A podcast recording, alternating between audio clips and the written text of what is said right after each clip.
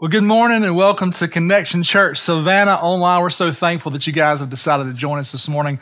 Uh, just what a great morning of worship together to be able to do this in our living rooms um, and wherever you may be watching. It's so awesome to be able to come together as a family still and to meet together, to worship together, to honor, honor the Lord together, and just really uh, to dig into the Word together and to pray together. Uh, I just wanted to just check in on you guys this morning to make sure everybody's okay. Or, I I'm just I'm praying that um, you guys have uh, you guys are enduring this this uh, this crisis and this storm well that you guys are being able to um, stay into community somehow with, uh, with, with, if you're watching from another uh, area of the of the country or the state that you're able to find some community somewhere to do life with people in the midst of, of the crisis we're fi- we're facing right now that that I that I'm praying that we're coming out of and that God is making a way um, and a way forward for us um, as a body as a church God and as a country and as a world um, as we see um, God just moving in so many ways. And uh, as I said last week this is really wearing on me man. I'm I'm really really ready to get the church back together. Um, and I'm ready to see my family. I'm ready to see my friends. I'm ready to see the people that, that God has put in my life to do life with. I'm ready to see people's faces instead of a, a tripod and a camera. I'm ready to see um, some people that I can hug and give high fives to and some hands, shake some hands and just do life together and really worship in person together. And so I just wanted to check on you guys and make sure you're okay.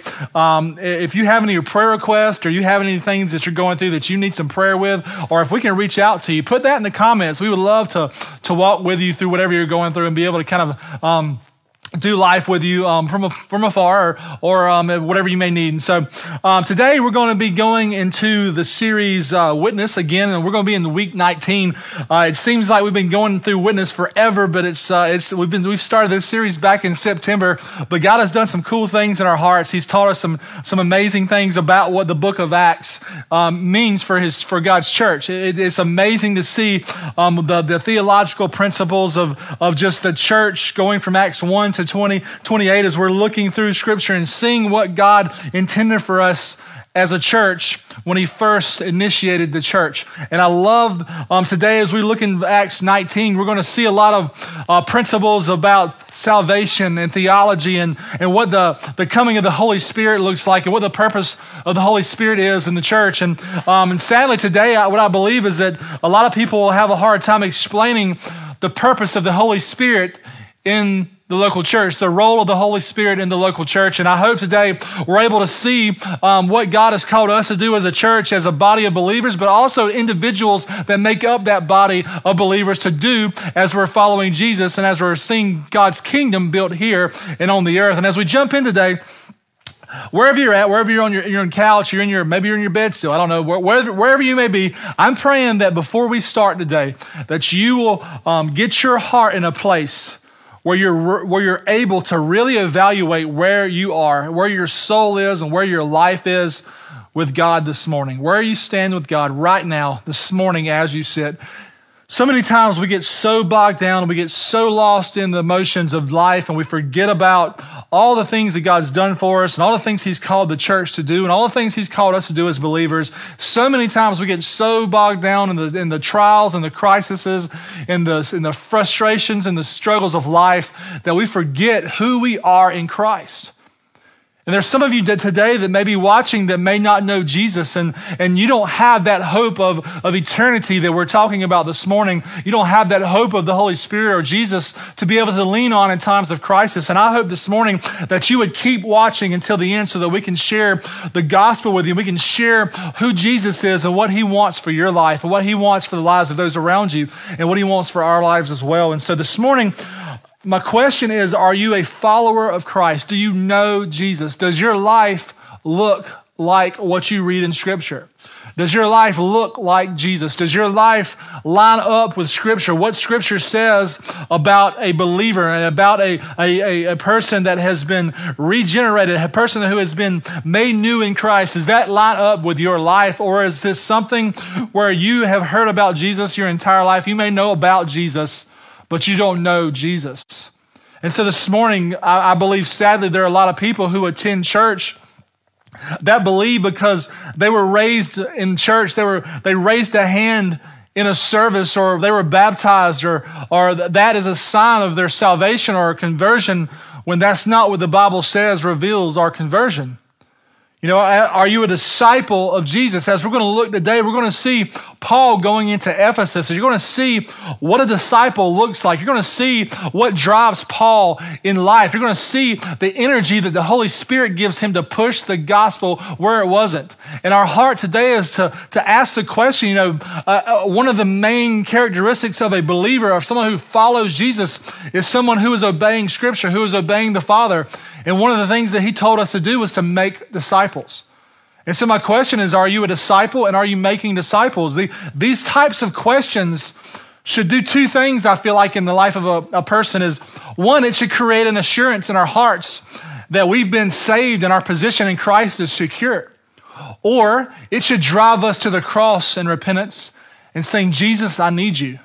I need a Savior. I need someone to save me from my sin because I know that I don't have that in my life right now. So this morning, I want to pray for us, and I want that to be a constant question in your head today as we look forward into this sermon, as we look forward into this talk today with each other. I pray that you'll be able to do some self evaluation, some soul evaluation this morning as we get going. So let me pray for you. Let's calm our hearts, let's calm our minds for a moment, and just spend a moment praying for clarity and for God's word to penetrate our hearts this morning as we read because His Word is everything. His Word changes things. His Word moves our hearts and moves barriers in our hearts. God uses His Word. It's living, it's active, and it's sharper than a two edged sword.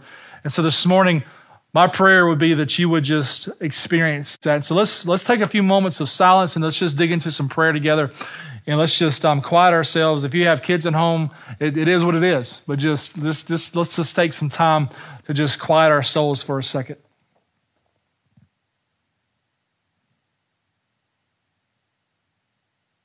Father God, we, we give our, our hearts, our lives to you, Father. We give every situation that we're facing to you, Father. We give every heartbreak, every every ounce of depression or every ounce of frustration, every ounce of anger, every ounce of worry, anxiety, every ounce of control, Father, we give to you right now in Jesus' name.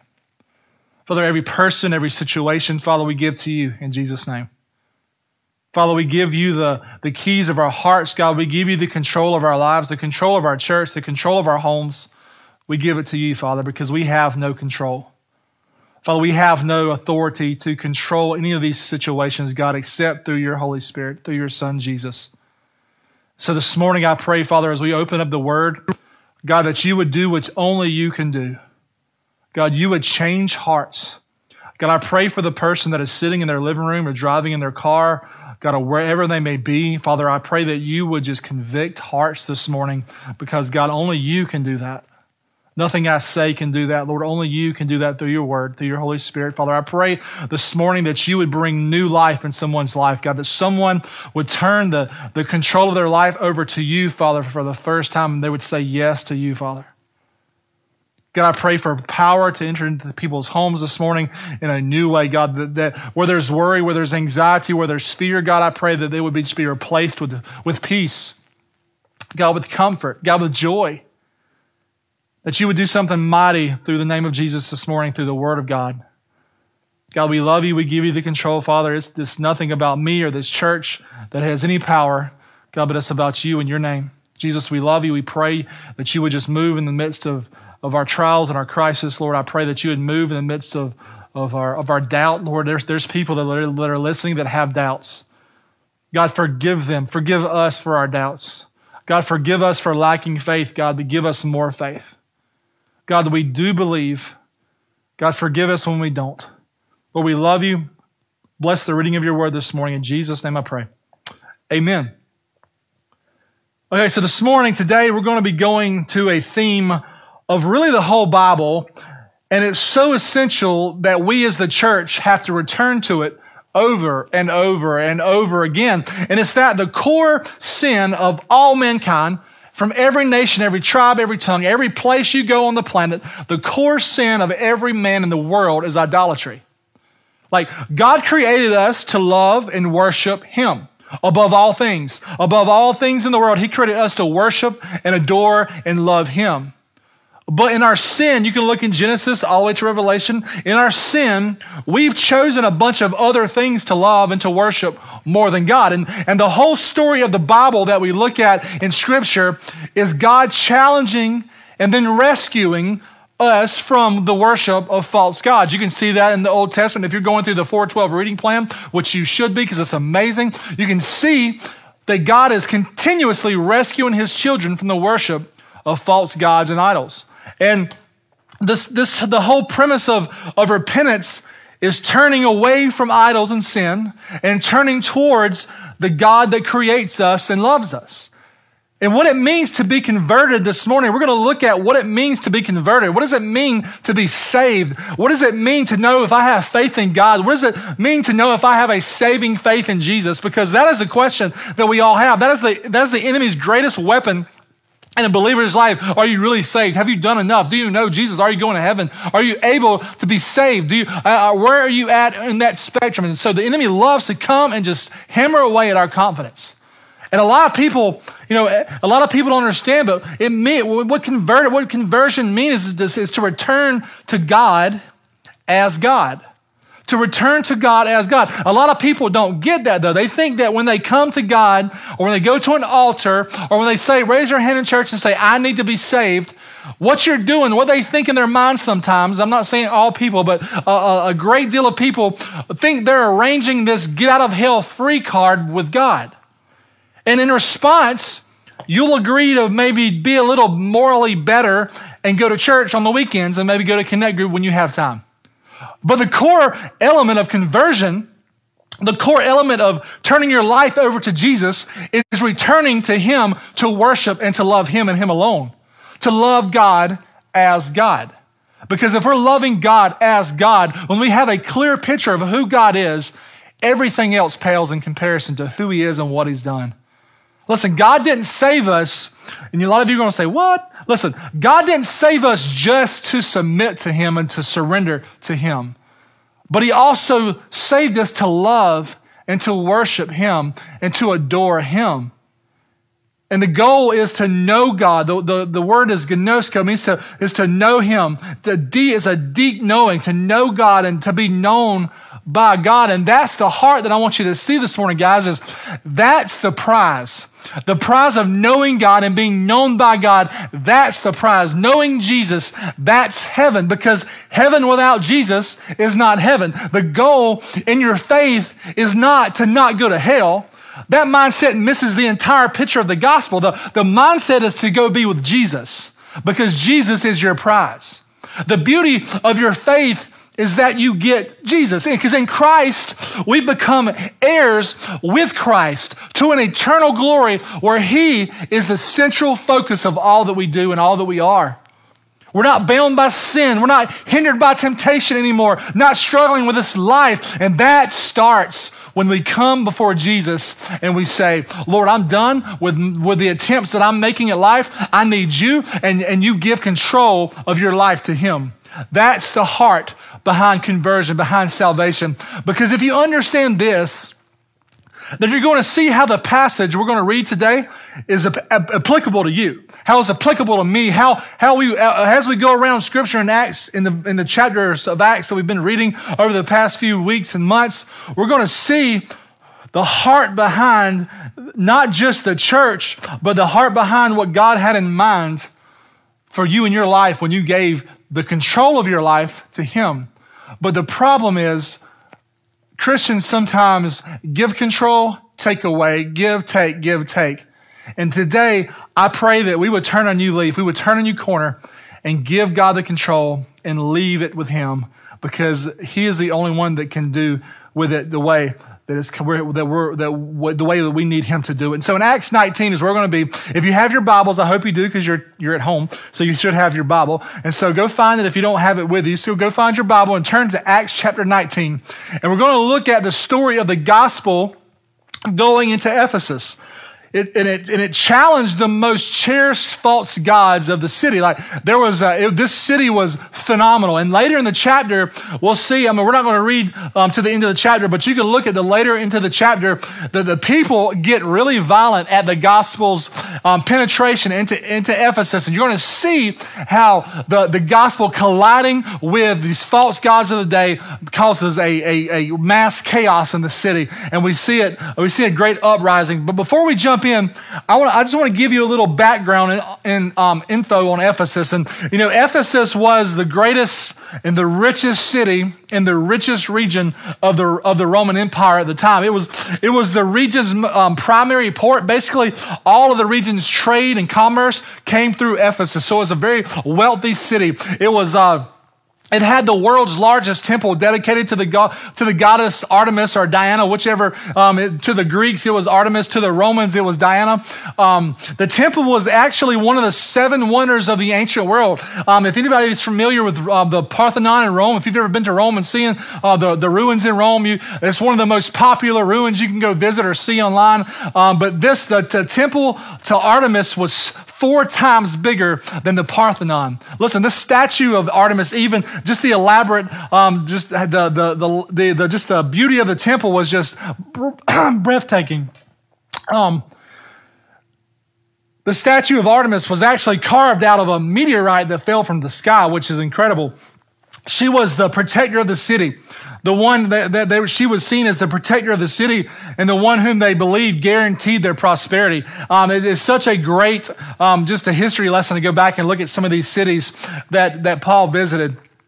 Um, she, uh, so today, this is the backdrop that I want us to start with to where God was leading Paul to take the gospel. This was actually Paul, Paul's second missionary journey to Ephesus. And what I want you to see this morning is that, um, you know, as, as God's leading as God is leading Paul um, to Ephesus, he's going to stay here for a, an extended period of time. And so let's read this together. We're going to start in verse um, 1. We're going to read through verse 7.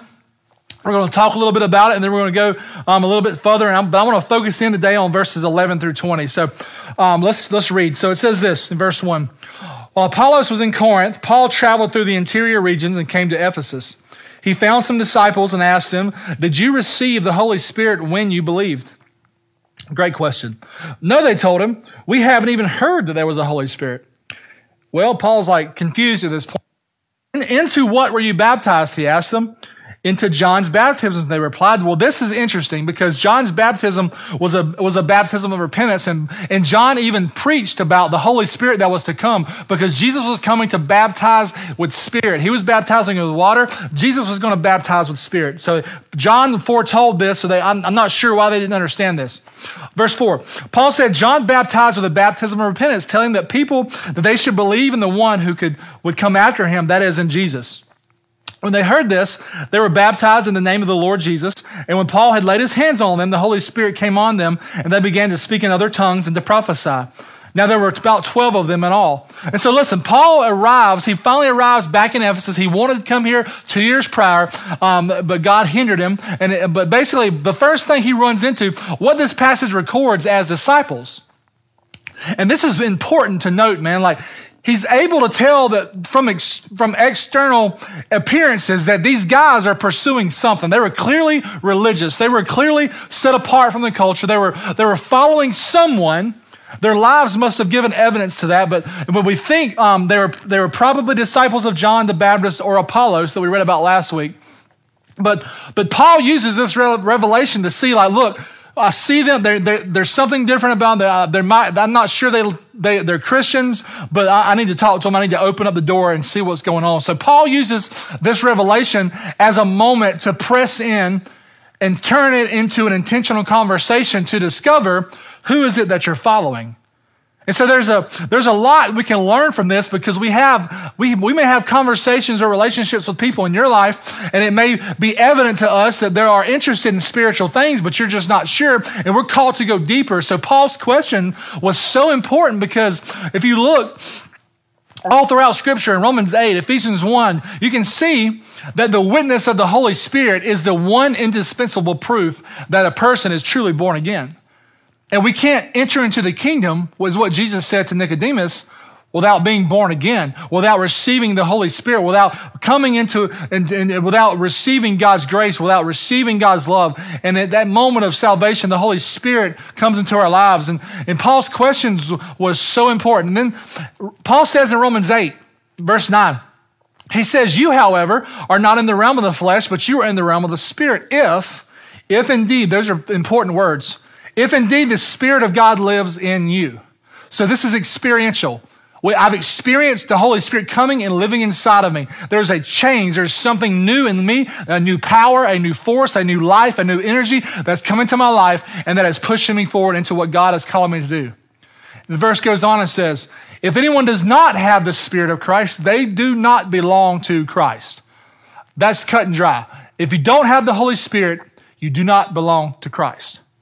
And we know from the verses like Ephesians 1 verse 13 that we receive the Holy Spirit when we put our faith in Christ. And so Paul explained to them that John's baptism was a baptism of repentance that pointed to Jesus as the one who was to come and who was going to, they should be the one that they should put their trust in. And so John's ministry was preparing the way for Jesus and Jesus' ministry was going to bring fulfillment to John's ministry and the rest of scripture. And so Paul was pointing and say, listen, you may not have heard about Jesus yet. You may not have heard about the Holy Spirit yet, but He has come and you need to put your trust in Him. John the Baptist said that. You should know that. So come. And so that's what they did. They believed in Jesus. Paul laid hands on them. They received the Holy Spirit. They began to speak in tongues as a sign of their salvation and began to prophesy as a sign of the newness of life that came in because we talked about this in Acts chapter 2, Acts chapter 10, and now in Acts chapter 19 that speaking in tongues and prophecy was a sign, one to the Jews, to the non believers and then to the Gentiles, to the Jews, to prove that they have received salvation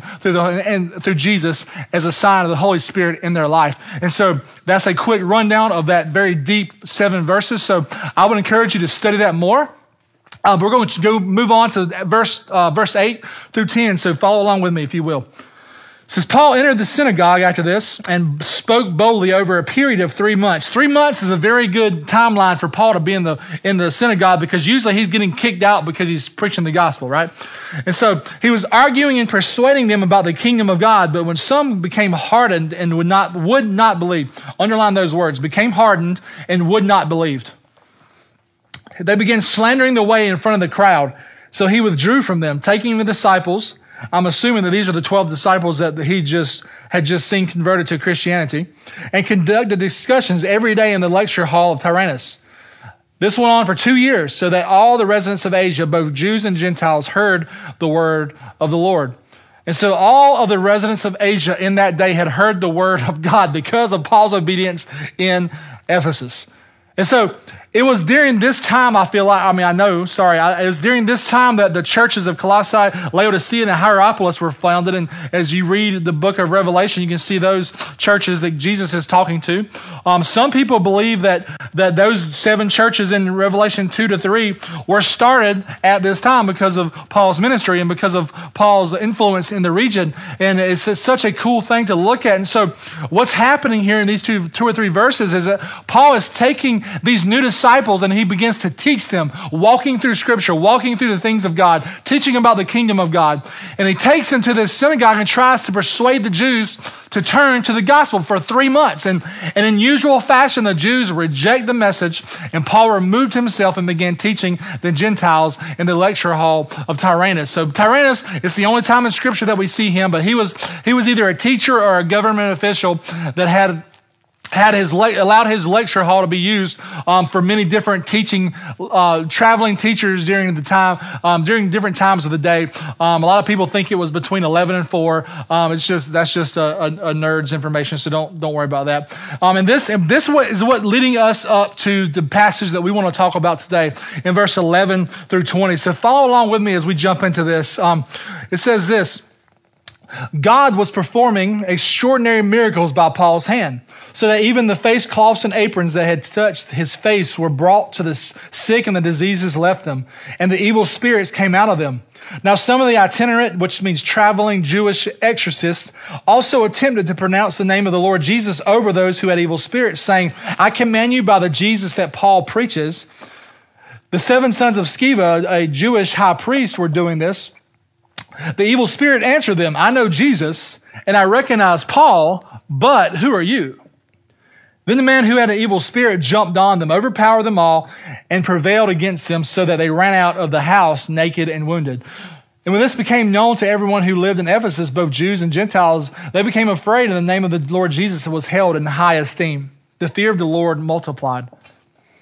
And many who had become believers came confessing and disclosing their practices. While many of those who had pr- practiced magic collected their books and burned them in, in front of everyone. So they calculated their value and found it to be 50,000 pieces of silver. In this way, the word of the Lord flourished and prevailed. And so the 50,000 pieces of silver in today's money would have been about $4 million to give you some con- context of what it looks like in that time. And so the first lesson that we need to learn from this passage, the first truth that we need to cling to is found in the first five words.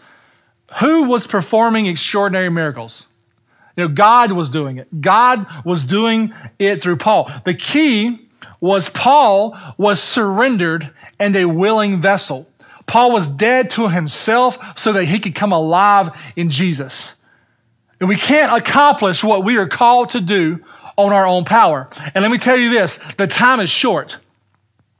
We don't have a lot of time to do these things. God has called us to a specific role in the church, to a specific role in this world. We're called to, to make disciples. We're called to love people. We're called to do things that He's called us to do. And we can't do those things apart from him. And these extraordinary miracles that Paul was doing, um, some versions of the Bible says that Paul was performing special miracles means that these were things that had never been seen or done, and, and they were meant to confirm the authority of Paul's evangelistic efforts in, in Ephesus. And so you see, the miracles that were happening were a sign to people that Paul was doing this in the authority of God. And so God was expressing his power. It wasn't Paul expressing power. God was expressing his power over disease. Like sickness of all kinds were being healed. The medical science of the day could not diagnose or name most of the sicknesses that were being seen in this day. But this passage says the disease left them at the name of Jesus.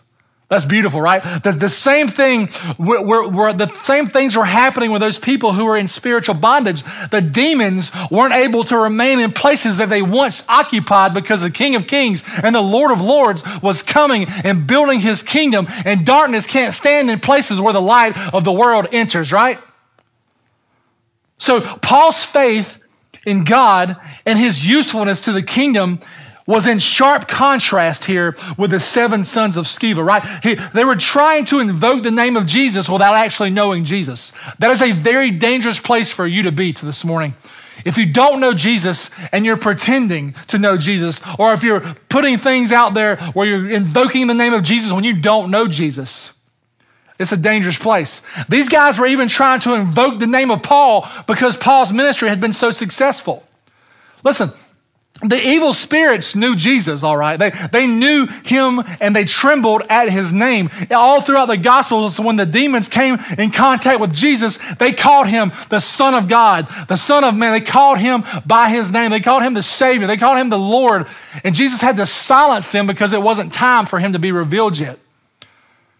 Time and time again, Jesus had come and defeated the demonic. They knew Jesus. And when Jesus, excuse me, when the demon said, Jesus, I know, he used that word again that I spoke about earlier, that gnosko, which means to know by experience. They've experienced Jesus before. They experienced that power and the, the overwhelming um, sense of uh, just, just, just authority and sovereignty.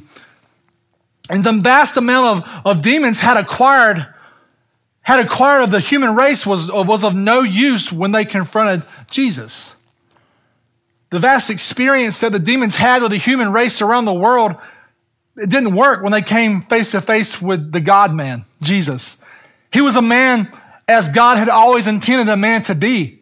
He was holy separate from sinners. He was, he, he didn't have, he didn't give in to temptation. He had temptation, but he didn't give in to temptation because he was encased in an impenetrable armor of personal holiness that he had committed himself to. They knew Jesus was king and had authority. But they knew Paul too, right? They knew Paul. They had known him for some time, I feel like. The word used when the demon said, Paul I know, basically means to know by proximity or know by prolonged attention. So basically what that means is these demons had been watching Paul, had been trying to get at Paul, had been trying to, trying to hurt Paul's ministry. And what this evil spirit had been doing is he'd been hanging around Paul, watching him and studying him. And he wasn't going to mess with Paul though.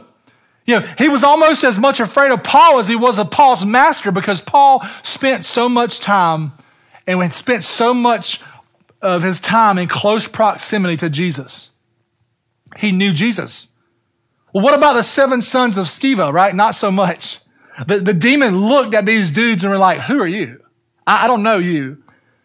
Words of wisdom, guys. Here, this, here's a word of wisdom. You don't want demons talking back to you, right? You don't want that. The, the demon possessed man jumped on these seven men and beat them so badly that they ran out the house bleeding and naked. Like, this is the climate in which Paul preached the gospel at Ephesus. People were awed at what was happening. There was a power, soul saving, demon conquering, life transforming power in the name of Jesus. And the result of all these things was a fear of God came over the whole city. Many became believers. Many came confessing deep, dark sins in their life. Many came confessing sins of being a part of the occult. Uh, they, be, they become, uh, they were doing magic and different things, and the word of the Lord flourished and prevailed and conquered the idols and the false gods of that day. And ground was taken for the kingdom. And so, one thing I notice in this chapter is the realness of Paul's faith.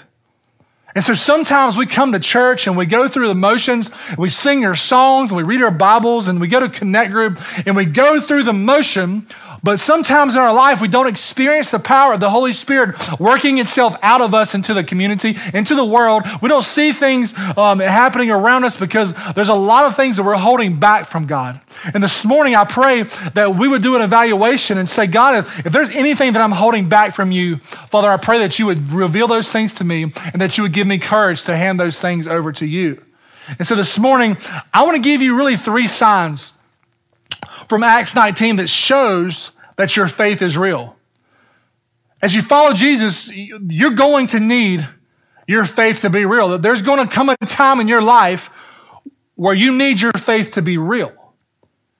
These seven sons of Sceva needed their, their faith to be real in that moment, and it wasn't. Paul needed his faith to be real, and it was. And you see fruit from that. And so the number one thing I want to share with you today is, is the, the three signs from Acts 19 is that your desires have changed. We can see an example of that when the believers came confessing and, and renouncing their practices that they once had and then they once took part in and burned the books that, that total $4 million and said, Here, I don't want this. I don't need this. My treasure is now Jesus. And so your, your desires have changed. The things that you once desired and cared about before Jesus have changed. The Bible says when you become a follower of Jesus, you are made new. You're made into the image of Christ. I'm sure you've heard phrases like death to life, born again, new life in Christ. These all point to a new creation that you are made into when you put your faith, hope, and trust in Jesus. God puts his spirit inside of you and your heart begins to change. Your desires begin to shift. In Romans 2, Paul describes it as the circumcision of the heart, the cutting away of the flesh of the old man so that the new man can come alive in Christ. I've said this verse a million times. 2 Corinthians 5 17 says, If anyone is in Christ, he is a new creation. The old has passed away and the new has come. And let me tell you right now, the, the oldest trick in the, the book for Satan is to come to you and say, You're not new. You're the same old person. You're the same old thing. You're the same thing you've always been. You're going to keep falling to that same sin. You're going to keep falling into that same relationship problems and the same things your family has fallen into. You're going to do the same things that you've always done. You're not new. You don't feel it, do you? He wants you to live on feelings. He wants you to live on motions, but Jesus wants you to live on faith. And so this morning, if you are in Christ, you have become radically new. No form of religion can accomplish that. No form of, of a white knuckle faith can accomplish that or do this. You have become positionally holy before God. If you said, Jesus is my Lord, I trust in him, and there's fruit of that in your life, you have become positionally holy before God because God is now saying, Jesus, he's seeing Jesus' holiness in your place. And what you've entered into is a process that we call progressional holiness. Positionally, you are holy, you are made clean, you're made new. And the rest of your life is going to be a progressional holiness that sometimes you hear called sanctification, that you're being made holy, made into the image of God. It says it in Romans 8, 28 and 29. The reason why God works all things for the good of those who love him is so that they can be made into the image of who God is and who God intended us to be as followers of him. And when, G- when Nicodemus came to Jesus asking about the kingdom in John chapter 3, Jesus told him, unless one is born again, you cannot see the kingdom of God. Listen, Nicodemus didn't get that though because he had spent his entire life following the law, and all the while he missed the entire point of the law. The law pointed to Jesus as a fulfillment of it. Like Nicodemus and the Pharisees, they believed that people entered the kingdom of God by being nice, right? But which meant for them, I'm going to be a good Jew. I'm going to keep the law of Moses. I'm going to go to the synagogue. I'm going to offer the right sacrifices and I'm going to stay away from the Gentiles. Moral righteousness is what was happening here. Moral righteousness was the standard that Nicodemus and the Pharisees aspired to. In his mind, nice people got into the kingdom. Think about it. To be nice, a good person, is to feel good about yourself, right? It's, it becomes about me. It becomes about me feeling good enough to be able to say that I can go to heaven. It's that appeal of self commendation that binds our moral modern variation of religion to Nicodemus's. We think if we do enough, we'll be accepted. But that's not spiritual fruit, is it? That's not what the Bible says. It's that, that is a works based moral righteousness that has no power to save you. In Nicodemus's eyes, he believed that he was able to do whatever it needs to be done to, in order to vindicate himself before God, which is false. And some of us are believing that this morning, and I pray against that lie right now in Jesus' name in somebody's heart. Like Nicodemus may not have said this, but he lived like it. He assumed God would be pleased with his best efforts. But so many of us are in the same boat. We have learned this message of being nice in churches that introduced a Jesus who promised to improve us, to promise to, to make us better, not a Jesus who calls his followers to die, to die to themselves. These, these churches have taught us to be nice without making sure that we're being made new. There's no accountability saying, Are you being made new? Is there fruit in your life? And so we have relationships that are so divided that don't allow us to see each other in that light. And we don't respect authority enough to be able to come under someone and say, Listen, can you hold me accountable? And I give you permission in my life to speak truth to me, even though it hurts. Jesus didn't die to make you good, He died and came to make you alive.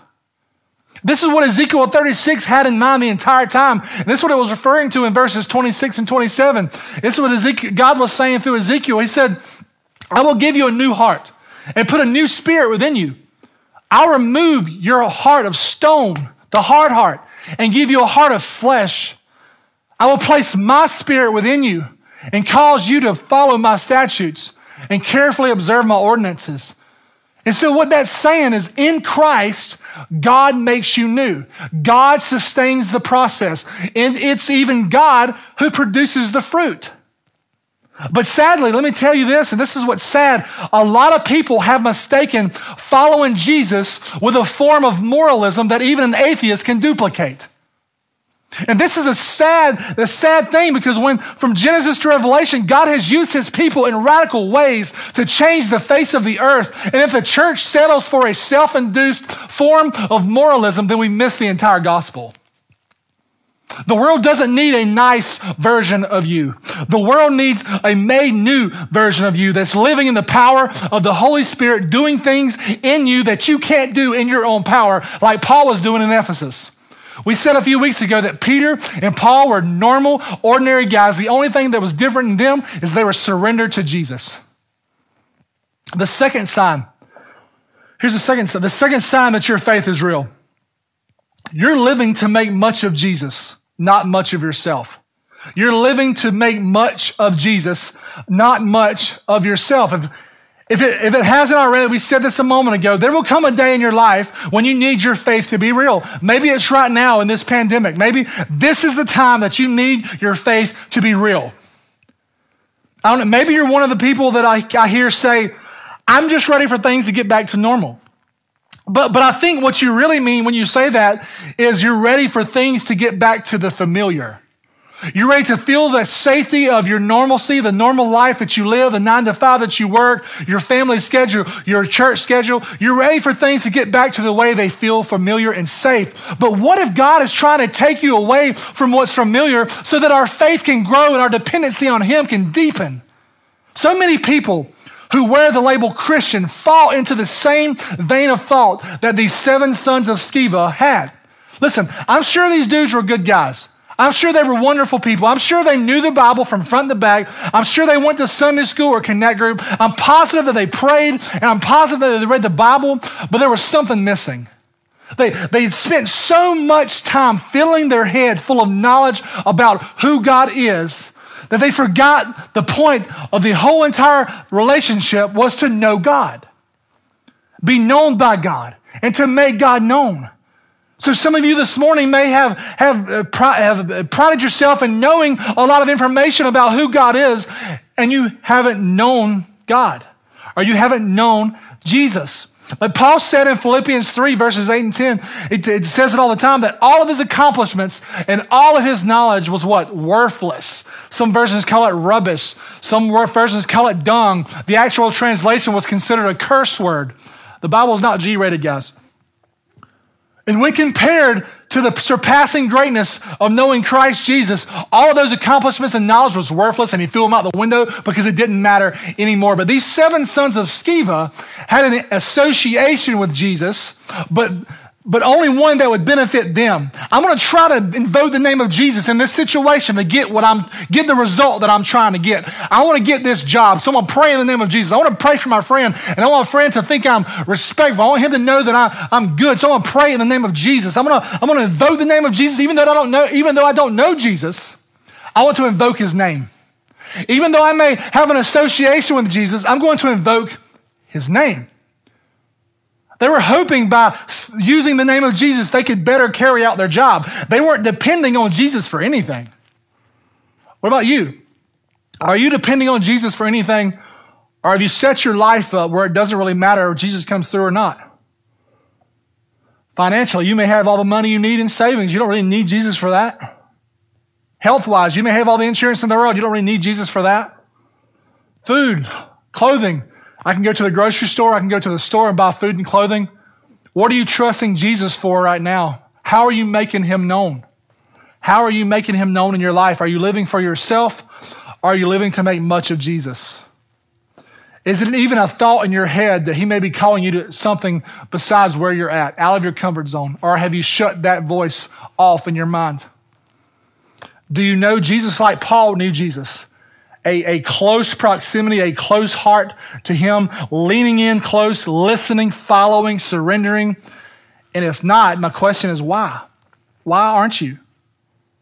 Do you know Jesus or do you know about Jesus? Is your faith based on experience or is it based on association? Is it based on a moment where you're faking it, trying to have the experience that someone else have? Or is it an experience that you have where you have an intimate encounter with the Lord of Lords, the King of Kings and the Lord of Lords, and you're trusting Him for everything? Is your life lived to make Jesus known? The last thing as we close your resources are being used more for the kingdom than for self. Your time, your treasure, your talent are being spent more on God's kingdom than on yourself. When these people in Ephesus saw the majesty of Jesus on display, they believed. And they began to repent of their idols and literally were began to burning the things that were dishonoring to God in their life. And I told you a moment, moment ago that these books equaled $4 million in today's money. And we say it this way at Connection. We believe disciples of Jesus honor God with their first and best of their time, treasures, and talents. Does God get the best of your time, treasures, and talents? Does your idols burn at your heart as Jesus is calling you to repent, to move away from the things that you may be worshiping and bowing down to? Do you remove those things quickly, or do you try to, uh, are you, do you try to argue with God or, or negotiate with God to try to keep your idols in God? Because that's what the Greeks were doing. The, the, the ones that had the Parthenon, there was, there was all these idols to all these different gods, and they wanted to put Jesus in the Parthenon. If you look in the 412 reading plan, when the Philistines took the ark of God and, and put it in front of the god Dagon, every night they came back, every morning they came back, the, that God was toppled onto his face. Because there's no God that can stand before our God and live. There's no God in the world that can, that can satisfy you because they are cheap imitations of something created by Satan. And so we say this at our church a lot. You know, I tell you right now, and this is something I say to you from my heart, guys, you cannot worship God and your idols at the same time. Our God is a jealous God. It is impossible. It is an impossibility. It is not possible for you to be submitted to Jesus and following his plan for your life while also bowing down to an idol. Galatians chapter 5 shows us in the, the stark contrast between the fruits of the flesh and the fruits of the spirit. It says the fruits of the flesh are obvious. The things that it lists out are the things that uh, all human beings in the world, apart from Christ, are just naturally carry out in their life. The fruits of the Spirit are carried out by the Spirit working itself and through us and in us. And so this morning, I don't know where you're at or, or where you've been. I don't know what's going on in your life. I'm not sure where you may be at on, in, in, on your relationship with Jesus. And I pray this morning that you have evaluated your heart and, and your soul and, and your stance on where you're at with God. And this morning, I pray that if you evaluate yourself and you say, Has my, has my desires changed in my life? I pray that you've been able to answer that question. The second thing is that you're making much of Jesus and not much of yourself. I pray that you can look at your life and say, where do I spend most of my time at in, in, in, in the world? Am I spending it in front of a TV? Am I spending it in front of a screen? Am I spending it trying to entertain myself? Or am I spending my days trying to make Jesus' name great in my sphere of influence? And the last thing we said is that we, we honoring, we're honoring God with our resources. We're, we're coming before Him and repenting of the things we're, we're bowing down to, and we're allowing God to take those things away and give us something far greater in return. And so this morning, that's what Jesus wants to do in your life. Christian, He wants to do that in your life. He wants you to, to, to surrender the things that your heart tries to worship apart from Him. And so this morning, I pray that you can do that right now so that you can go into the realm of living that He wants you to do, the things that He saved you from. He wants you to, He wants to put them in your past. If you're still struggling with an old sin, I pray that you would get on your knees in your living room with your husband or your wife or your roommate or just alone and just pray that God, say, God, just, I, I want you and you alone. God, I repent of my idols. I repent of the things that I'm giving myself to. Father, I turn to you in Jesus' name. This morning, if you don't know if you're saved, if you're if you have a question in your heart, if your heart's racing, that usually means God's speaking to you. God's moving in your heart. I pray that you wouldn't ignore that. I pray that you would just pray, God, make it clear to me what you're trying to say. God, if I'm not saved, make it clear. And then you come before God and you receive the gift of salvation that God has given us through Jesus as He died on the cross and as He rose from the grave and as He ascended into heaven. And then He promised that He's coming back for His bride, which is the church. And my heart would be that you wouldn't cut off this live feed today without knowing for sure that you have been saved. Because God said in, in, in the Bible that, that God made, God made um, him who did not know sin. Jesus had no, he didn't know sin. He made him sin on our behalf. So Jesus literally became our sin and died on a cross to pay for our sin. The payment is final. You don't have to keep paying for a sin that you committed 20 years ago. Forgive yourself because God has. And so this morning, my heart is that you would step into a, a, relationship with Him, that you would just bow your head and say, Jesus, I'm a sinner. I know I need you, Father. I surrender to you. God, I put my trust in you. And I pray that you would tell someone about it. I pray that you would, would put into the comments and you would say, Today, I put my trust in Jesus. Say, Today, I put my trust in Jesus. And that's all you have to say. And I promise you, you'll have a, a, a Facebook live feed that will be rejoicing with that decision. And then I would like to personally talk to you or send someone from our prayer prayer team to pray with you over the phone or over text because we want to celebrate what God has done in your life today. And so this morning, as we close, I just pray that you would look back over Acts 19 and look in your life and just ask yourself, Am I on mission for God? Am I living my life in surrender to God? And if you're not, reach out to us. We'd love to pray with you. We would love to walk alongside of you. We would love to do this together with you because we believe God has big plans for you. We believe God created you with great purpose, with great value, and we want to see that come out in your life. And so this morning, I pray, if nothing else, you know that Jesus loves you. He loves you so much that He died for you. He loves you so much, He doesn't want you to stay the same. And so I pray that um, this morning has been edifying. I pray that you um, would just be able to, to center your heart on what God's called you to. And I pray as we as we go into a time of prayer, I pray that you would just um, Continue to evaluate your heart. Continue to ask God and cry out to God, God, what are you calling me to do? What are you calling me to do? Lord, am I, uh, give me the assurance of my salvation or convict me where I'm wrong and need to repent and come to you, Father. So let's pray this morning before we close. God, we love you so much. We thank you for your word. We thank you that your word's infallible. We thank you that your word is so valuable to our hearts, to our souls. We thank you, Lord, that it's truth. God, we thank you what you've spoken today. We thank you, Lord, that that even when we're not perfect, even when we struggle, even when we go through crisis and we don't handle things the right way, God, you are there to forgive, to give us grace, the grace that we need to continue. Lord, I pray that you would empower your church now more than ever to step up and step out, God, and be a powerful force in our community in our world as we move forward through this crisis, as we come out on the other side. God, I pray that you would just change who we are, God, so that we can change the community around us. God, I pray for that person this morning that's full of doubt.